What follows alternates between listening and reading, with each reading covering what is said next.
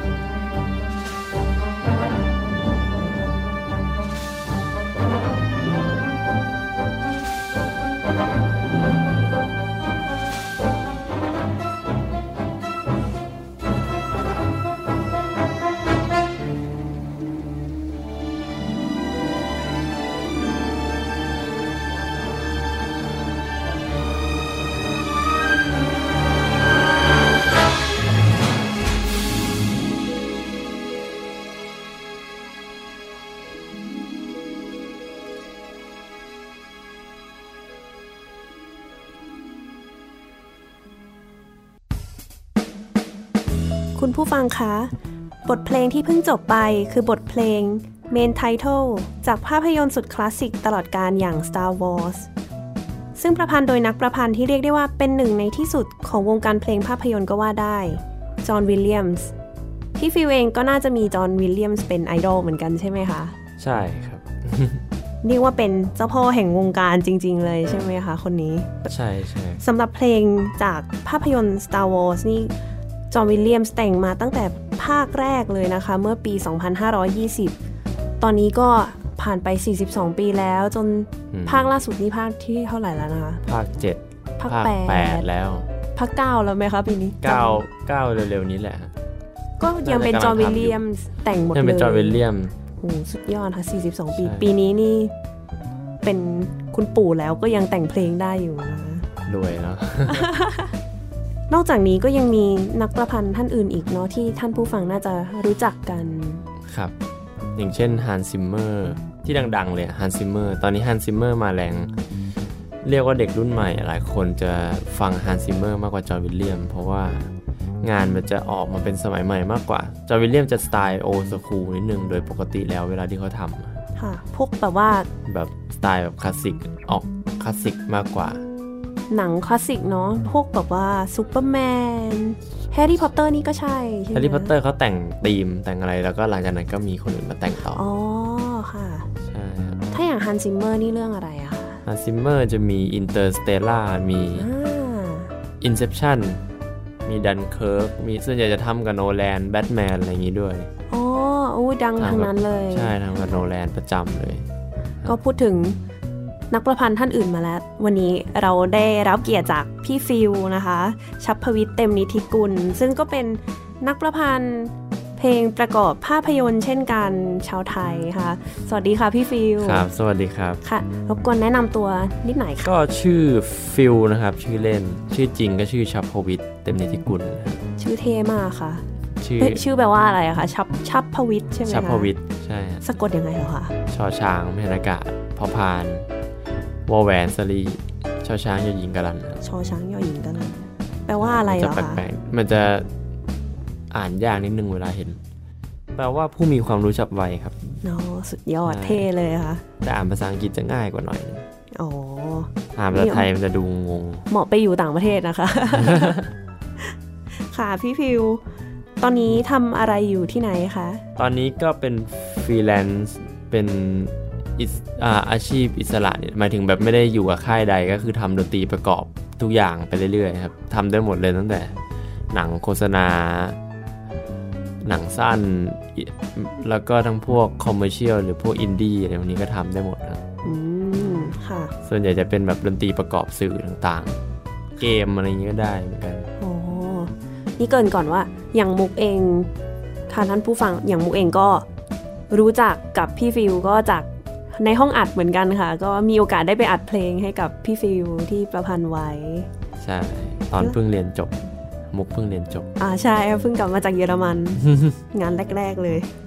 อันนี้คือมุกสงสัยค่ะ เท่าที่ทราบมาคือนักประพันธ์เนี่ยส่วนใหญ่ก็คือจะเริ่มจากการเล่นเครื่องดนตรีมาก่อนใช่ไหมคะใช่ครับแล้วส่วนพี่ฟิวเล่นเครื่องดนตรีอะไรมาก่อนเล่นคะเปียโนมาก่อนเรียนมาตั้งแต่เด็ก ๆ เลยเรียนตั้งแต่แบบเจ็ด ปีมั้งโดยประมาณก็คือเด็กจนจำไม่ได้ว่าเรียนตอนกี่ขวบประมาณ 6 7 ขวบอะไรอย่างเงี้ยอืมก็เรียนก็เรียนมาเรื่อยๆ เป็นตอนแรกก็แค่เหมือนจะเป็นงานอดีเลกมากกว่า แต่มันมาตัดสินใจแต่เรียนดนตรีต่อมหาลัยก็ตอนม .6 เลยอะอ๋อคือจริง ๆ แล้วคือเข้าเรียนปริญญาตรีนี่คือไม่ได้เรียนเอกเปียโนเลย ไม่ได้เรียนเอกเปียโนเรียนประพันธ์ดนตรีมาเลย เรียนแต่งเพลงมาเลยอ๋อเนี่ยแล้วอย่างนี้คือตอนที่สอบเข้ามหาวิทยาลัยอะคะ ต้องแบบประพันธ์เพลงอะไรอย่างนี้เหรอคะเอ้ยมันอ๋อมันให้ส่งผลงานใช่ส่งผลงานประพันธ์แต่ตอนนั้นมันก็งูปลาปลาเพราะว่ามันก็ทำเท่าที่เท่าที่ทำได้อะไรอย่างเงี้ยเอาแต่อย่างมันก็แต่แต่อย่างอื่นก็จะสอบเหมือนนักดนตรีทั่วไป เหมือนตอนเข้ามหาลัยดนตรีทั่วไปอ๋อเอาแล้วอย่างนี้คือพี่ฟิวเรียนประพันธ์เพลงมาก่อนหรือเปล่าคะไม่ก่อนมีที่ครับจะเข้ามีแค่ติวนิดเดียวก่อนที่จะสอบเลย แบบแค่เดือนสองเดือนอ๋อ ติวแค่ว่ามันมีอะไรบ้าง ไปเรียนกับอาจารย์นรงค์จันนรงค์นรงปรังค์เจริญปานเอ้ยอันนรงฤทธิ์ธรรมบุตร อ๋อ อาจารย์นรงฤทธิ์ธรรมบุตรที่ใช่จุฬาลงกรณ์มหาวิทยาลัย ใช่ใช่ใช่อ๋อแต่อันนั้นก็เหมือนเป็นติวแบบรวบรัด เพราะว่ามันใกล้สอบแล้วอู้แล้วก็แต่งเพลงก็แต่งภายในเวลาสั้นๆ แต่งเพลงสอบติดเลยมอลังสิตใช่ สุดยอดค่ะ แต่เหมือนเขาไม่ได้ซีเรียสเรื่องประพันธ์เพราะว่าเขาก็ก็รู้ว่าเด็กม .6 เพิ่งจบยังไม่ได้มีเบสิกอะไรมาก ขอคนที่มีแบบว่ามีไฟอยากจะทำเนาะเข้าใช่ไปเรียนใช่อะไรประมาณนั้นใช่ดูเขาเขาเหมือนเขาถามแนวคิดตอนสัมภาษณ์นะฮะแล้วทำไมถึงอยากเป็นนักประพันธ์นะคะ อยากรู้เลยคำตอบว่าตอนสัมภาษณ์นี่ตอบว่าอะไร ก็เพราะว่าตอนนั้นฟังเพลงเยอะมาก ฟังเพลงหลากหลายแนวก็เลยแบบอยากแต่งขึ้นมา อยากมีงานอยากอยากทำเพลงนะฮะเหมือนมันเริ่มจากอยากมีเพลงของตัวเอง อยากทำเพลงอยากทดลอง ช่วงมปลายช่วงม .6 เนี่ยฟังเพลงที่แบบไม่เหมือนใครในห้องฟังแตกต่างอย่างฟังออกไปพวกแนวดนตรีทดลองด้วย avant-gardeอืมดนตรีแจ๊สดนตรี progressive rockอ๋อแบบอะไรที่มันแบบแตกแขนงสายออกอวกาศไปเลย electronic experimentalอะไรพวกนี้จะชอบเหมือนกัน เป็นที่มาที่ทำให้มีพี่ฟิลนักประพันธ์ของเราวันนี้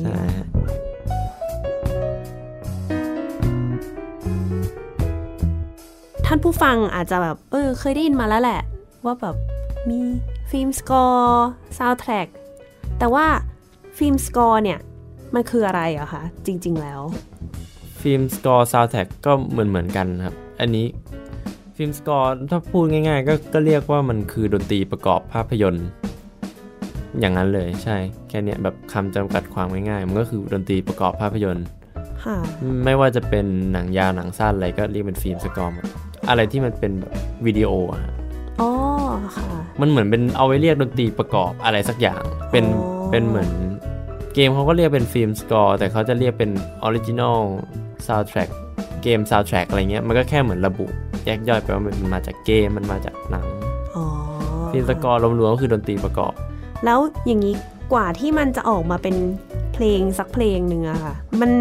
มันเกิดขึ้นมาได้ยังไงเหรอคะ เรามีแรงบันดาลใจอะไรให้สร้างเพลงเพลงหนึ่งขึ้นมา มันจะต่างจากพวกคลาสสิกหรือพวกสายแบบดนตรีดนตรีคลาสสิกที่จะเรียกหรือคอนเทม p o r a r y ที่มันสร้างขึ้นมาจากตัว composer เอง แต่ว่า film score มันจะสร้างขึ้นมาเพราะว่าหนัง เพราะว่าสิ่งที่เราแต่งประกอบ เอาเอาหลักๆ พูดถึงเป็นหนังแล้วกันจะได้เห็นภาพได้ค่ะง่ายๆ ก็ก็คือเราต้องดูเราต้องทำเพื่อเป็น support ให้หนังมากกว่ามันไม่ได้ทำงานเพื่อตัวเองมันทำงานเพื่อ support ภาพ support อารมณ์ของหนังที่ที่มันอยู่ตรงนั้นในฉากนั้นๆ ใน scene นั้นๆนะฮะกว่าจะมาแต่ละเพลงก็เดี๋ยวจะสรุปเป็นขั้นตอนง่าย ๆ คือมันมีวิธีทำหลายแบบ มันจะมีทั้งแบบเริ่มทำก่อนเลยตั้งแต่แบบอ่านบท ซึ่งวิธีนี้ไม่ค่อยมีคนทำเพราะมันเสียเวลามันใช้เวลาเยอะ ยกเว้นว่าแบบงานมันไม่ได้รีบมาก หรือว่าว่าเรามีเวลาทำเราก็จะแบบอย่างเรื่องมาริลาที่ทำมาก็จะทำมาตั้งแต่อ่านบทก่อนเลยหมายถึงว่าทำตลออ่านบดทหนังระหว่างนั้นหรือเปล่าคะหรือว่าอ่านบทเสร็จแล้วเราทำจนเพลงเสร็จแล้วค่อยเขาถ่ายกันหรือยังไงเหรอคะอ๋อไม่เขาเขาก็แบบหมายถึงเริ่มเตรียมตัวอะไรของเขาแล้วเราแค่แต่งเพลงให้พ่วงกับฟังดูว่าฟีลลิ่งอะไรประมาณนี้ ถ้ามันเสร็จทันก่อนเขาถ่ายเขาก็จะเอาไปเขาเอาไปเหมือนแบบไปฟังให้ตัวเองแบบได้อารมณ์มูดตามให้นักเพลงแสดงด้วยได้ฟังอะไรอย่างใช่เงี้ให้ยนัใช่กไหมแสดงคะฟังด้วยอ๋อค่ะถ้าเสร็จไม่ทันก็เอามาประกอบภาพทีหลังอะไรเงี้ยมันจริงๆมันไม่ได้ซีเรียสมันเหมือนแต่งเพื่อให้เห็นสโคปคร่าวๆของดนตรี แล้วก็พวกทีมพวกอะไรพวกนี้ให้ฟังค่ะทีมฟังอะไรให้แบบเหมือนเหมือนดูสโคปคร่าวๆของดนตรีว่ามันเหมาะกับหนังไหมถ้ามันเหมาะก็โอเคผ่าน แล้วก็ค่อยเอาไปขยายตอนหนังทำเสร็จเรียบร้อยแล้วใช่และอีกแบบหนึ่งนะคะอีกแบบหนึ่งคือพ่วงกับถ่ายหนังอะไรมาเสร็จแล้ว แล้วก็ให้คนตัดตัด แล้วพอตัดเสร็จแล้วค่อยมาทำดนตรีใส่ทีหลัง ซึ่งอันนี้เป็นวิธีที่ส่วนใหญ่เขาทำกันแบบนี้ เพราะว่ามันไม่เสียเวลา มันมาทำกันแบบโอเคช่วง post production ช่วงช่วงหลัง ก็คือรอคัตติ้งเลยมันมันไม่ต้องแก้เยอะ สมมติแบบ cutting ใกล้เสร็จเราก็แค่แต่งตาม ตามภาพไป อ๋อ คือเรามองเรามองภาพแล้วเราก็แต่งแต่งเพลตามภาพใช่แล้วเราก็จะรู้ว่าแบบต้องยาวสั้นอะไรประมาณไหนด้วยใช่ไหมคะก็ก็ต้องคุยกับผู้กำกับตลอดว่าแบบหรือคนตัด อันนี้ก็แล้วแต่บางทีคนตัดก็เป็นคนกำหนดว่าให้เพลงอยู่ตรงไหนเป็นยังไง ให้แบบเพลงเข้าออกตรงไหนอืมบางทีคนตัดก็จะรู้จังหวะของอะไรพวกนี้มากกว่าพุ่มกับ หรือบางทีพุ่มกับเขารู้อยู่แล้วว่าจะบรีฟมาค่ะ มันเป็นงานที่ทำเพื่อสปอร์ตหนัง ฉะนั้นก็ต้องแบบคุยสื่อสารกับทีมหนัง แล้วทีนี้มันจะมีพวกอย่างเช่นที่มุกเคยดูมาก็คือจะเป็นของทางฝรั่งอย่างเรื่อง Star Wars อย่างเงี้ยค่ะ ของจอห์นวิลเลียมเขาก็จะมีเป็นธีมของแต่ละตัวละคร ใช่ อย่างนี้ของอย่างของพี่ฟิล์มมีต้องพี่อย่างของพี่ฟิล์มมีต้องแต่งอย่างนี้ด้วยไหมคะ มีแต่ว่ามันไม่ มันไม่ได้เยอะขนาดนี้ขนาดจอห์นวิลเลียมแล้ว อย่างที่บอกว่าจอห์นวิลเลียมเขาสไตล์ old school ที่แบบอ่าใช่สไตล์ยุคฟิล์มยุคเก่า ยุคคลาสสิกอะไรเงี้ยฮะก็เขาจะให้แต่ละทำนองเป็นเขาจะมีทำนองเฉพาะของแต่ละตัวละครเลย มันจะคล้าย ๆกับสมัยที่เป็นโอเปร่าที่แบบก่อนที่จะมี film score ที่ว่านักร้องโอเปร่าแต่ละคนจะมีทำนองตัวเองเวลาออกมา อ่าค่ะ ก็จะคล้ายๆเออมันจะมีจริงๆหนังตัวหนังหมายถึงภาพยนตร์ก็จะมีฟอร์มอะไรที่มันคล้ายๆโอเปร่าอยู่ เพราะว่าจริงๆโอเปร่ามันก็มาจากบทบทละครเหมือนกันบทแบบนิยายอะไรแบบนี้บางส่วนค่ะเออมันจะมีความคล้ายๆกันเนาะจึงจนถึงทุกวันนี้บางบางเรื่องก็ยังทำแบบ ให้มันคล้ายๆแบบพวกละครเวที เออมันก็เป็นงานศิลปะที่ อ้างอิงกันมาเรื่อยๆ เรียกว่าแบบเป็นการสืบทอดมาเรื่อยๆ ตามเจเนเรชันก็อย่างภาพยนตร์ก็จะเหมือนโอเปร่าก็แบบเหมือนเราเปลี่ยนจากการไปนั่งดูโอเปร่าเป็นดูภาพยนตร์แทนอะไรเงี้ยมันจะให้ฟีลลิ่งคล้ายๆกัน ที่ยังไม่มีทีวีก็จะเป็นโอเปร่าพอมันเริ่มมีภาพยนตร์เป็นฟิล์ม ก็จะเป็นภาพยนตร์เขาปิดไฟในโรงหนังด้วย ก็เพราะว่าจริงก่อนหน้านี้ภาพยนตร์ไม่มีการปิดไฟในโรงหนังอ้าวเหรอคะ อันนี้ไม่แต่ทราพบอเลยแต่พอแบบคนมันไม่ตั้งใจดูเขาเลยปิดไฟ ใช่ แล้วเวลาที่พี่แต่งพวกธีมอะค่ะ เพลงประจำตัวของตัวละครแต่ละคนอย่างเงี้ยค่ะ คือมีไอเดียมายังไงเหรอคะ เวลาเวลาเราจะเริ่มแต่งเพลงเพลงหนึ่งขึ้นมาอย่างเงี้ยค่ะ อ๋อ มันต้องคุยกับพ่วงกับก่อนเลยว่าคาแรคเตอร์ตัวละครจะเป็นยังไง บางทีเราแต่งทำนองให้มันสะท้อนอะไรบางอย่างในคาแรคเตอร์นั้นๆได้ด้วยอืม ถ้ายกตัวอย่างง่ายๆ ก็ยกตัวอย่างของคนอื่นนะอย่างจอห์นวิลเลียมอะไรเงี้ยของตัวเรย์ที่อยู่ในภาค 7 ที่โผล่มาใน Star Wars ก็จะมีคาแรคเตอร์มันจะมีความขี้เล่นนิดนึงตัวตัวทำนองนะค่ะจะแบบปึ๊บปึ๊บดื้อปึ๊บปึ๊บดับปึ๊บดับมันจะแบบทำนองมันจะมีความขี้เล่นนิดนึงมันก็คือแบบเป็นวัยรุ่นเป็นอะไรเงี้ยมันทำนองในแต่ละคนมันก็จะแบบอธิบายคาแรคเตอร์ได้ประมาณหนึ่งค่ะครับของพี่ฟิล์มเองก็ของเช่นกัน ใช่ แต่ส่วนใหญ่ของพี่จะไม่ค่อย จะไม่ค่อยแต่งตามตัวละคร เพราะว่ามันพอมันเป็นหนังสมัยใหม่ไอ้อย่างบอกอย่างที่บอกว่าจอห์นวิลเลียมเขาเป็นยุคเก่านิดนึงค่ะยุคสมัยใหม่เขาจะใช้ธีมน้อยลง แบบจะไม่มีธีมตัวละครแต่ละคนแล้ว แต่ว่าจะมันจะเหลือแค่ธีมหนังกับธีมเหตุการณ์ต่างๆหรืออาจจะเป็นแค่ธีมตัวหลักอ๋อส่วนตัวประกอบก็จะไม่ค่อยมีค่ะธีมให้เพ ราะว่าเพราะว่าหนังที่ทำส่วนใหญ่ก็จะเป็นหนังอินดี้ด้วย แล้วมันจะใช้เพลงน้อย ถ้าธีมเยอะ มันก็จะคนจะไม่ค่อยจำค่ะมันก็ใช้ธีมน้อยลงเพื่อหนึ่งคือให้คนจำได้สองคือมันไม่จำเป็นต้องใช้เยอะขนาดนั้นอีกต่อไปค่ะครับ ยกเว้นหนังที่ทำตามสไตล์แบบ แบบยุค แบบยุคนู้นนะครับแบบ Star Wars แบบอะไรที่มันดูเป็นโอเปร่าอะไรอย่างนั้นเราว่าอืมรู้สึกว่ามันเหมาะ หรือแอนิเมชันยังยังเหมาะออ๋ยู่อค่ะใช่ เมื่อกี้ก็พี่ฟิลได้พูดถึงเรื่องมาริลามาริลาใช่ที่แต่งเพิ่งได้รับรางวัลมาด้วยใช่ไหมคะสใช่ดครับๆร้อนใช่ๆรางวัลอะไรคะมีได้สองรางวัลครับของชมรมวิจารณ์บันเทิงอ๋อกับค่ะของ Star p i x ในประเทศไทยเขามีอยู่แค่ 3 รางวัลที่ให้ ด้านดนตรีประกอบภาพยนตร์ มีสุพรรณหงส์อีกอันหนึ่งอ๋อแต่อันนั้นไม่ได้ได้เข้าชิงใช่ในไหมเขาได้คะเข้าชิงเฉเสียยดายแต่ว่าแค่ได้เข้าชิงนี่ก็โอ้โหสุดยอดค่ะๆอ่านอกจากมาริลาก็มีเรื่องอนทการอุนทการที่ได้รางวัลในสองสองสามปีก่อนหน้านั้นครับค่ะ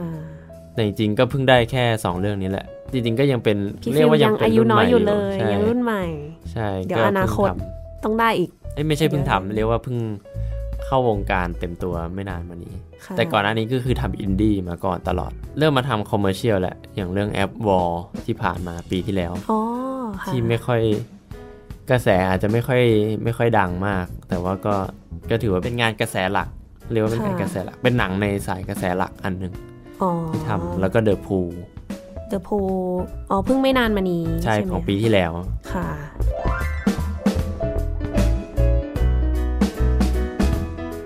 ค่ะเดี๋ยวก่อนที่เราจะไปรับฟังบทเพลงจากหนังเรื่องมะลิลามะลิลาอยากให้พี่ฟิลพูดถึงบทเพลงนี้นิดหน่อยค่ะว่า เป็นเพลงอะไรแล้วก็ท่านผู้ฟังจะได้เห็นอะไรจะได้สัมผัสอะไรจากบทเพลงนี้ค่ะ อันนี้เป็นเพลงที่อัดออร์เคสตราที่บัลแกเรียนะฮะโอ้เหรอคะไม่ได้ใช้วงที่ประเทศไทย ไม่ได้ใช้วงไทยโอ้โหยิ่งใหญ่ค่ะ เป็นสตริงออร์เคสตราเป็นเครื่องสายอย่างเดียว เรื่องนี้หลักๆ ก็จะเป็นเครื่องสายอย่างเดียวครับค่ะ ก็จะเล่นเป็นเพลงเป็นเอาทำนองหลักมาเล่นผสมไปกับทำนองรองมันมีสองทำนองทำนองหลักกับทำนองรองผสมไปด้วยกันเลย แล้วก็บรรยากาศของเพลงก็จะมันจะหวานเศร้า bitter sweet ไม่รู้จะเรียกยังไงดี แต่มันจะค่ะประมาณนี้มันจะเพราะแต่มันจะไม่แฮปปี้ ซะทีเดียวมันจะดูแบบเศร้าๆนิดนึง ก็ลองฟังกันดูได้ครับ ค่ะไปรับฟังกันเลยค่ะ「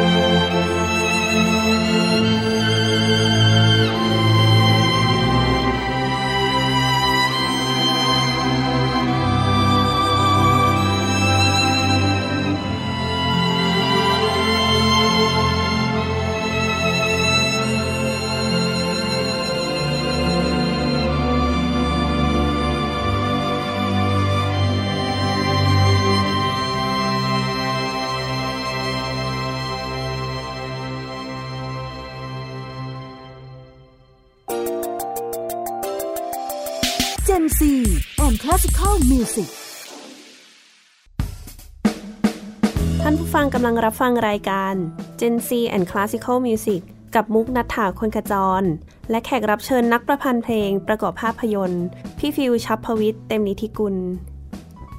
ค่ะพี่ฟิวเมื่อสักครู่เพลงที่เราได้ฟังกันไปก็ประพันธ์โดยพี่ฟิวเองเลยจากภาพยนตร์เรื่องมาริลาใช่ไหมคะใช่ครับใช่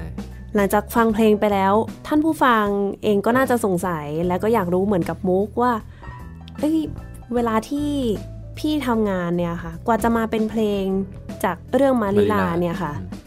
มันเป็นยังไงบ้างเหรอคะบรรยากาศในการทำงาน ก็อย่างมาริลาก็จะทำก่อนตั้งแต่เขียนบทเลยนะฮะอันนี้ก็แบบเป็นเริ่มเริ่มเขียนธีมตั้งแต่แรกเลย ทั้งสองธีมถูกทำขึ้นมา แล้วก็เพลงส่วนใหญ่ที่ประกอบในหนังจะถูกทำขึ้นมาก่อน ก่อนที่หนังจะถ่ายด้วยซ้ำอะมีอยู่แค่แบบคิวเล็ก ๆ ที่แบบ หนังถ่ายเสร็จแล้ว แล้วก็ดนตรีค่อยมาเขียนทีหลัง แต่ว่าการทำเรื่องนี้พ่วงกับเขาไม่ให้เราดูภาพ ไม่ให้เลยเหรอคะใช่อ้าวแล้วพี่อย่างนี้พี่ต้องทำยังไงอะคะเขาให้อ่านบทแล้วเขาก็จะอธิบายฉากให้ฟัง คือเขาจะให้เรารู้รับรู้ว่าอันนั้นในในฉากนั้นมันจะมีอะไรบ้าง ที่เหลือให้เราจินตนาการเอาโห คือใช่แบบจินตนาการล้วนๆเหรอคะใช่เขาอยากให้มัน original ที่สุดงานเพลงออกมาจะแบบไม่ต้อง ไม่ต้องตามภาพมากอะอ๋อคือเขามีเหตุผลจริง ๆ เลยใช่ใช่ไหมคะใช่ที่ว่าไม่ให้เราไม่ให้ดูไม่ให้เราได้เห็นก่อน เพราะว่า จริง ๆ โดยโดยการทำงานของหนังปัจจุบันเนี่ยในหลาย ๆ ที่ต่างประเทศอะไรด้วย ในเกือบทุกที่เขาจะเขาจะวาง reference เพลงมาให้ อืมมีเพลงตัวอย่างมาก่อน ใช่ มันจะทำให้คนแต่งหรือคนดูไอ้พวก หรือคน ในในทีมโปรดิวเซอร์อะไรเขาก็จะติด reference บางทีมันอันนี้ก็เป็นข้อเสีย แต่ว่าเรื่องมะลิลาก็คือไม่วางอะไรเลย ให้อธิบายฉากแล้วให้เราแต่งออกมา ลุยเลย ใช่ใช่โอ้ก็จะแบบก็ต้องใช้จินตนาการเอา แต่เขาให้ดูภาพนิ่ง แต่เขาไม่ให้ดูภาพไม่ให้ดูวิดีโอ ใช่ ใช้เวลาแต่งนานไหมคะ ก็ระยะเวลาแต่งแต่งอาจจะไม่ได้นานมาก แต่ว่ามีแก้ไปเรื่อยๆ หลายเวอร์ชันพอสมควรแบบเป็น 10 เวอร์ชันมก่อนที่จะมาเป็นธีมหลักนะฮะ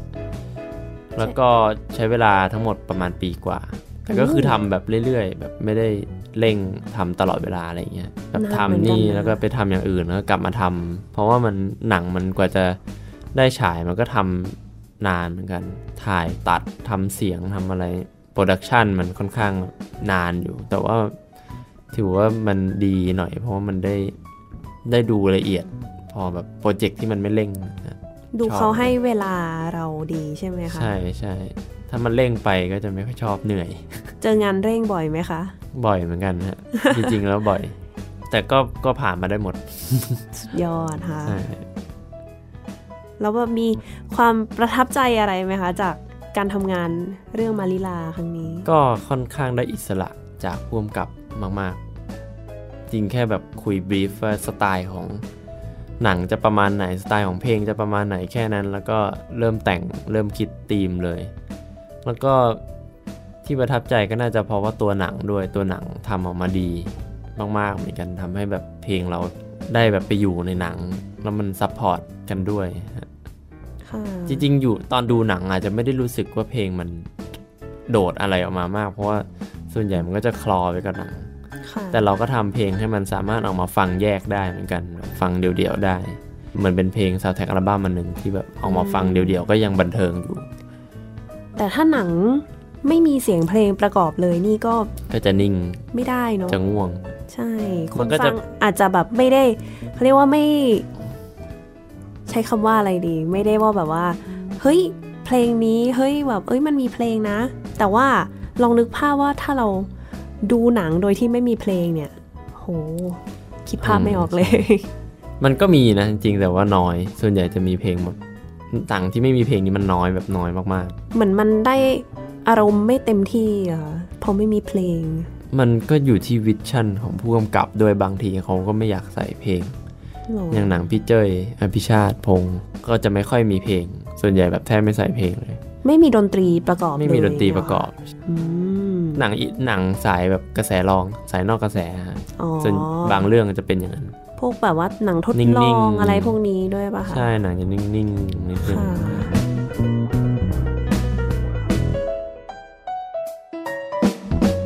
เรากลับมา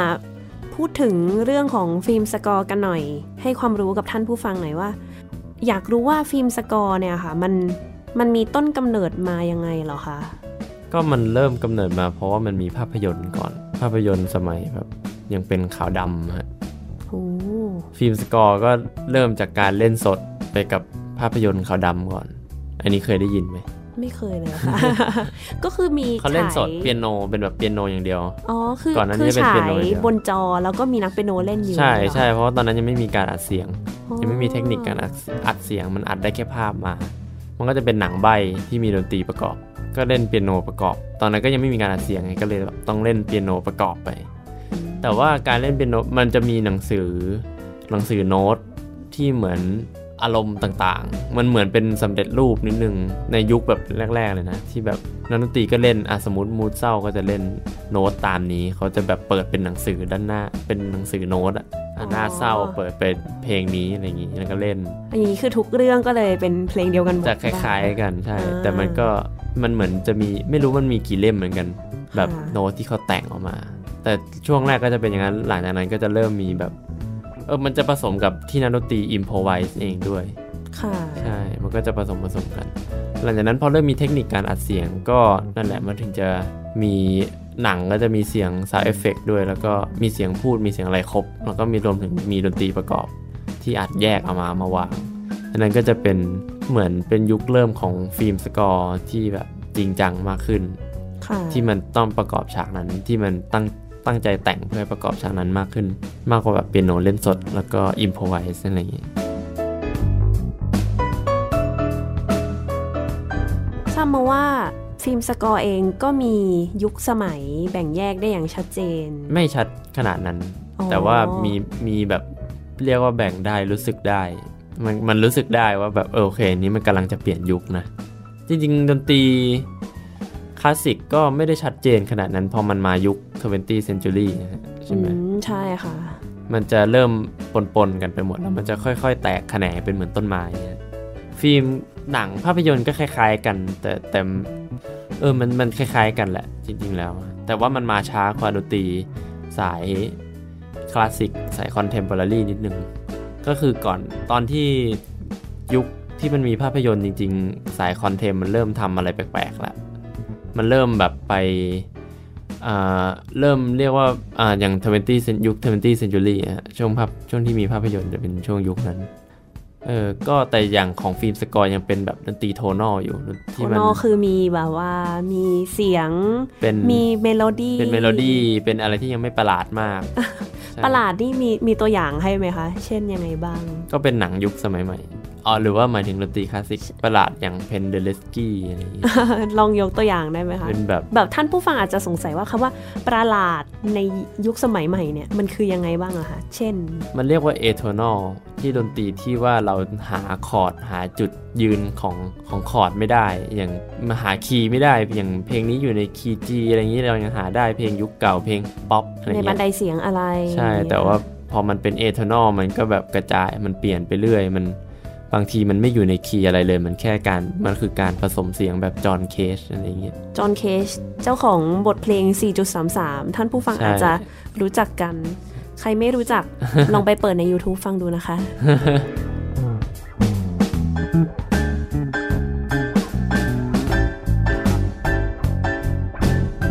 แต่จอห์นเคสก็ดังจากการทำเพลงอื่นเหมือนกัน แต่จำชื่อไม่ได้เหมือนกัน แต่ว่าเขาทำเขาจบอาร์เคเต็ก แล้วเขาอ๋อมาทำเพลง มันเลยมันเลยเขามองเสียงเป็นconstruct อะไรเงี้ยเป็นแบบเป็นเหมือนการสร้างเสียงขึ้นมาทำเสียงประหลาดประหลาดมาให้ string เล่นอย่างเช่น แล้วก็เขียนโน้ตออกมาประหลาดประหลาดๆนะครับเหมือนเป็นงานทดลองในยุคแรกๆที่มาหลังหลัง atonal peak มั้งมันเหมือนเรียกมันจะเรียกเป็น modern มันอยู่ในยุค modern art นะฮะช่วงนั้น เหมือนเคยได้ยินมาว่าจะมีพวกแบบว่ามีตั้งแต่พังเปียโน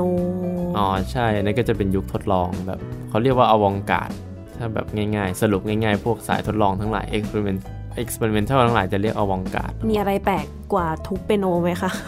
ก็มีจริง ๆ มีเยอะเหมือนกัน แต่ว่าเราไม่ค่อยได้ศึกษาทางนั้นเยอะค่ะจริงๆ เราก็ยังชอบฟังเพลงเพื่อความบันเทิงในชีวิต ใช่ค่ะ ใช่ใช่ไปฟังพวกนั้นนี่ก็ปวดหัวเหมือนกันนะคะใช่ใช่ไอ้นั้นเป็นเหมือนงานขายไอเดียขายคอนเซปต์ค่ะ อย่าง Steve Reich มีช่วงยุคหลังๆก็มีเอาเอาไมโครโฟนมาแกว่งกับลำโพงให้มันเกิด feedbackวิ่งวิ่งวิ่งวิ่แล้วมันก็จะเป็นจังหวะ มันมันจะแบบวงวงวงไปมาจริงเหรอแต่ว่าคะแขวนหลาย ๆ อันมันก็จะแบบเป็นเหมือนจังหวะ Steve Reich ก็ทำ minimalist ไงเขาแบบสาย minimalist ค่ะพอมันแกว่งมันมันแกว่งแต่ละเส้นมันแกว่งไม้แต่ละอันมันแกว่งไม่เท่ากันจังหวะ บางทีมันก็จะมีจุดที่ซิงก์กัน บางทีจุดก็จะต่างกันอะไรอย่างเ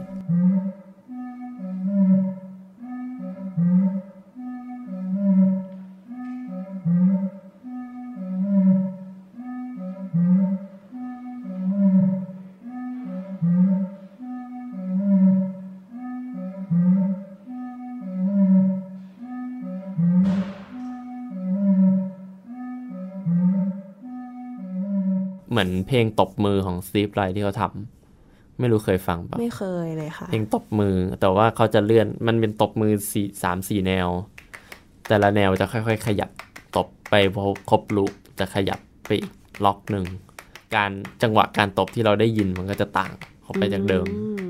แค่แบบคนหนึ่งขยับคนหนึ่งในสี่แนว ขยับไปอีกล็อกหนึ่งอะไรอย่างเงี้ยแต่เป็นดนตรี minimalistดนตรีแปลกๆ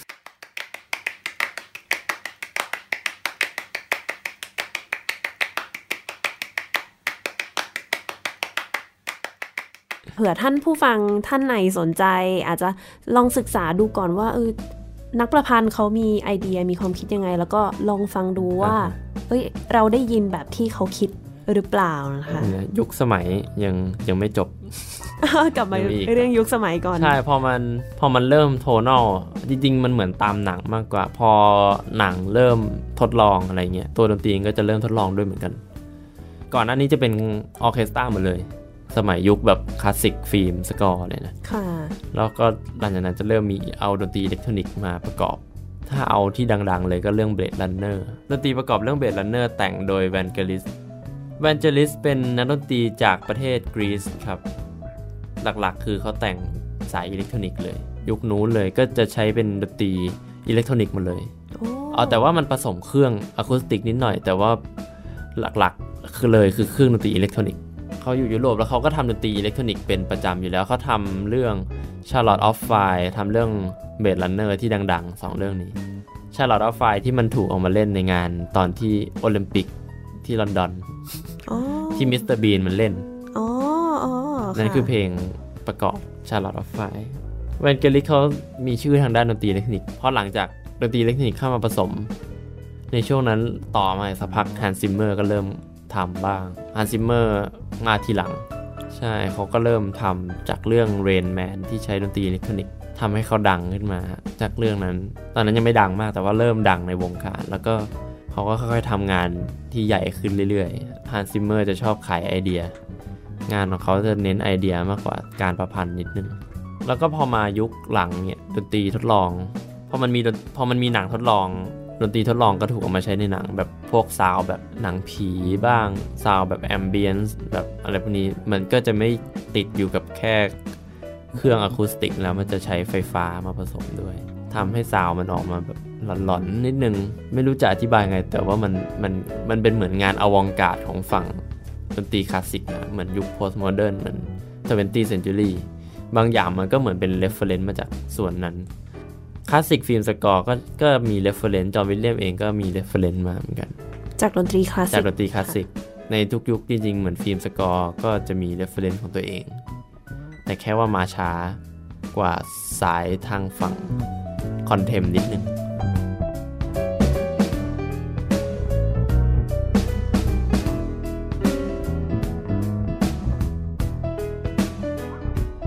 เมื่อสักครู่พูดถึงว่า มีการนำดนตรีคลาสสิกมาเป็น reference เป็นตัวอย่างใช่ให้กับการประพันธ์เพลงประกอบภาพยนตร์ แล้วถ้าเราเปรียบเทียบเลยล่ะคะ ระหว่างดนตรีคลาสสิกแบบ original เลยกับตัวเพลงประกอบภาพยนตร์เนี่ย มันมีความเหมือนหรือว่าความแตกต่างกันยังไงเหรอคะ มันเหมือนที่ sound แต่ว่า film score ส่วนใหญ่จะทำให้ simple ขึ้นอื มันจะคล้ายๆกันแต่ว่าทำให้ง่ายขึ้น มันจะไม่เล่นยากสำหรับดนตรีมันก็จะไม่ได้เล่นยากเหมือนดนตรีคลาสสิกดนตรีคลาสสิกมันจะมีความซับซ้อนมากกว่า เพราะว่ามันต้องซ้อม มันเนื่องด้วยเพราะว่าดนตรี film score มันมันอัดเสียงเนี่ยเวลาอัดเสียงมันใช้เวลามากไม่ได้มันเสียเวลา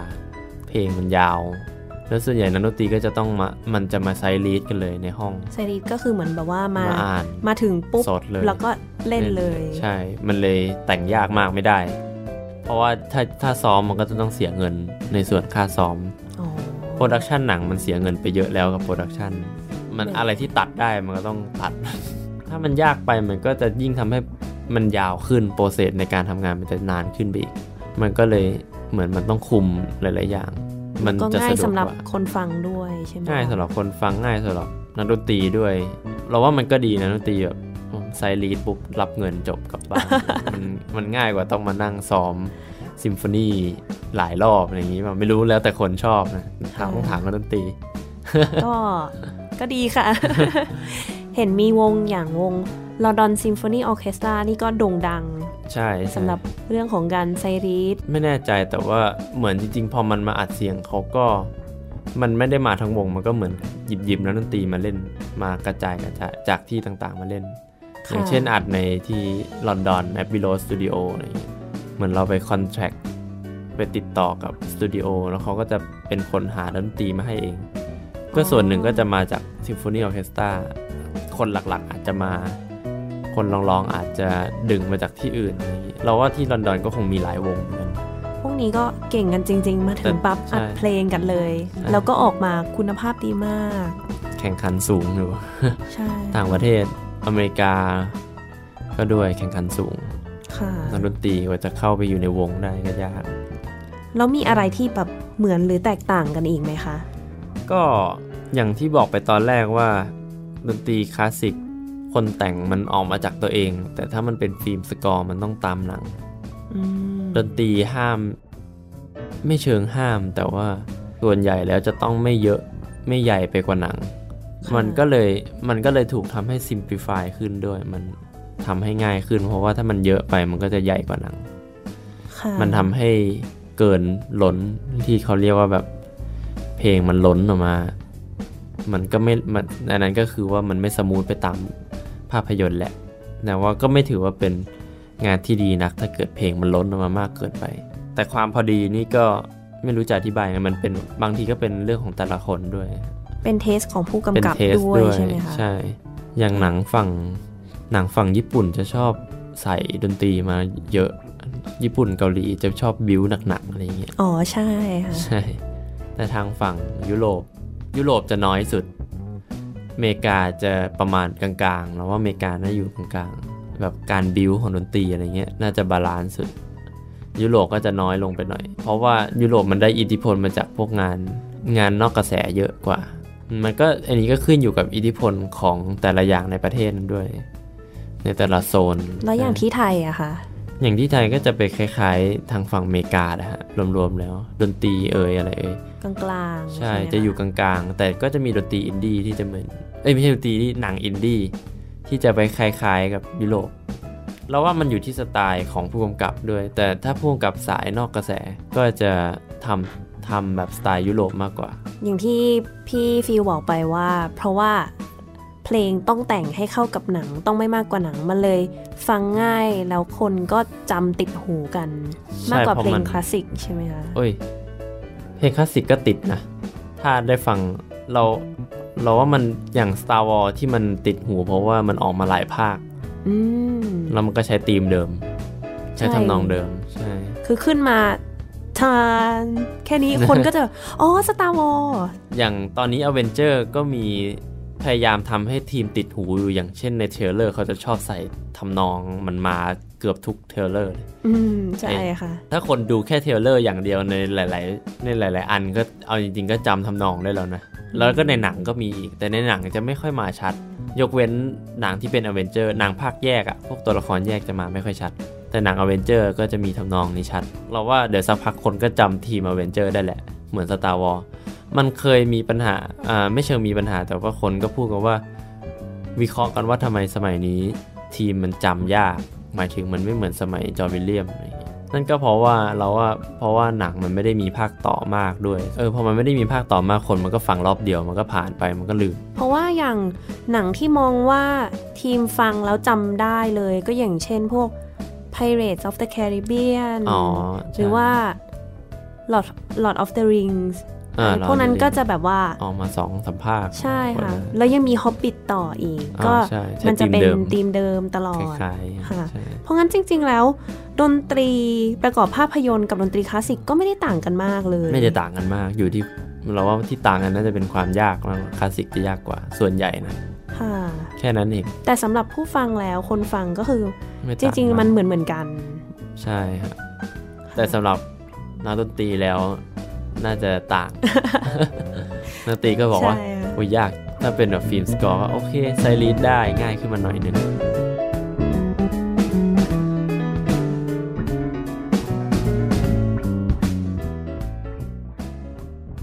พี่ฟิลอนาคตนี้มีโปรเจกต์หรือว่ามีอะไรที่อยากจะลองลองทำดูไหมคะ อืม โปรเจกต์ตอนนี้ยังทำดนตรีประกอบไปเรื่อยๆ ก็น่าจะเป็นอย่างนั้นอยู่ แต่ว่าก็มีงานที่ คิดว่าน่าจะได้ออกเร็วๆนี้ แต่ว่ามันไม่น่าจะได้ฉายไทย เรียกว่าเป็นผลงานที่ทำมาแล้ว ก็มีหนังต่างประเทศ 2 เรื่องที่เพิ่งทำเสร็จเรียบร้อยมา มีหนังฮ่องกงเรื่องหนึ่ง แล้วก็หนังมาเลเรื่องหนึ่งครับ หนังมาเลก็จะเป็นสาย action น่าจะฉายอยู่แค่ในมาเลนะ ส่วนหนังฮ่องกงน่าจะเขาน่าจะไปฉายเทศกาลหนัง แต่ยังไม่รู้ว่าที่ไหน หนังของที่ประเทศมาเลเซียชื่อเรื่องอะไรคะ ชื่อ Zombitopia โอ้เป็นหนังซอมบี้ แต่งเพลงซอมบี้ใช้เครื่องอะไรบ้างเหรอคะตอนแต่ง ก็เป็นออร์เคสตราครับ แต่ว่าไม่ได้อัด จะเป็นแบบใช้ซอฟต์แวร์ อ๋อ คือทำในคอมพิวเตอร์เลย ใช่ใช่มันเป็นหนังงบที่ไม่ได้สูงมาก แต่งยากไหมคะเพลงแต่งซอมบี้ มันดีฮะเป็นสไตล์สมัยใหม่นี่แหละ เป็นผสมอิเล็กทรอนิกส์ น่ากลัวน่ากลัวใช่ไหมคะ ใช่ครับ แล้วก็อลังการงานสร้าง แล้วอย่างของที่ฮ่องกงเรื่องฮ่องอะไรกงคะจะเป็นชื่อ number seven Cherry Lane อืมก็จะเป็นหนังสาย art film มากกว่า เป็นหนังแบบออกไปทาง art เลย เป็นแอนิเมชันอ๋อ เป็นแอนิเมชันแต่ว่าเป็น art ไม่ใช่แอนิเมชันแบบก้าวสาตาอะไรเงี้ย ไม่ใช่แอนิเมชันที่ที่ทั่วไป จะเป็นแบบเหมือนจริงๆ เหมือนทำหนัง art แต่ว่าทำโดยการใช้แอนิเมชันมากสไตล์จะคล้ายๆ เหมือนพวกบทละครคลาสสิกอะไรเงี้ย แบบรักสามเศร้า เชิงเชิงๆนั้น แล้วก็มีแบบความซับซ้อนทางความสัมพันธ์อะไรหน่อย ค่ะ แล้วก็ surrealทำงานกับต่างชาติต่างกับทำงานในไทยไหมคะ จริงๆ ไม่ค่อยต่างมากครับ มันแค่เรื่องการสื่อสารที่ว่าแค่ต้องพูดภาษาอังกฤษ ที่เหลือคล้ายๆ กันไอแต่เดียพี่ก็จะฟิลคล้ยๆน่าจะกัเก่งอยู่แล้วป่ะคะภาษาอังกฤษไปเรียนที่อเมริกามาด้วย ใช่ไหมคะใช่เรียนที่ UCLA มา สบายมาก ฟิล์มสกอร์เลย โอ้ใช่ สุดยอดค่ะ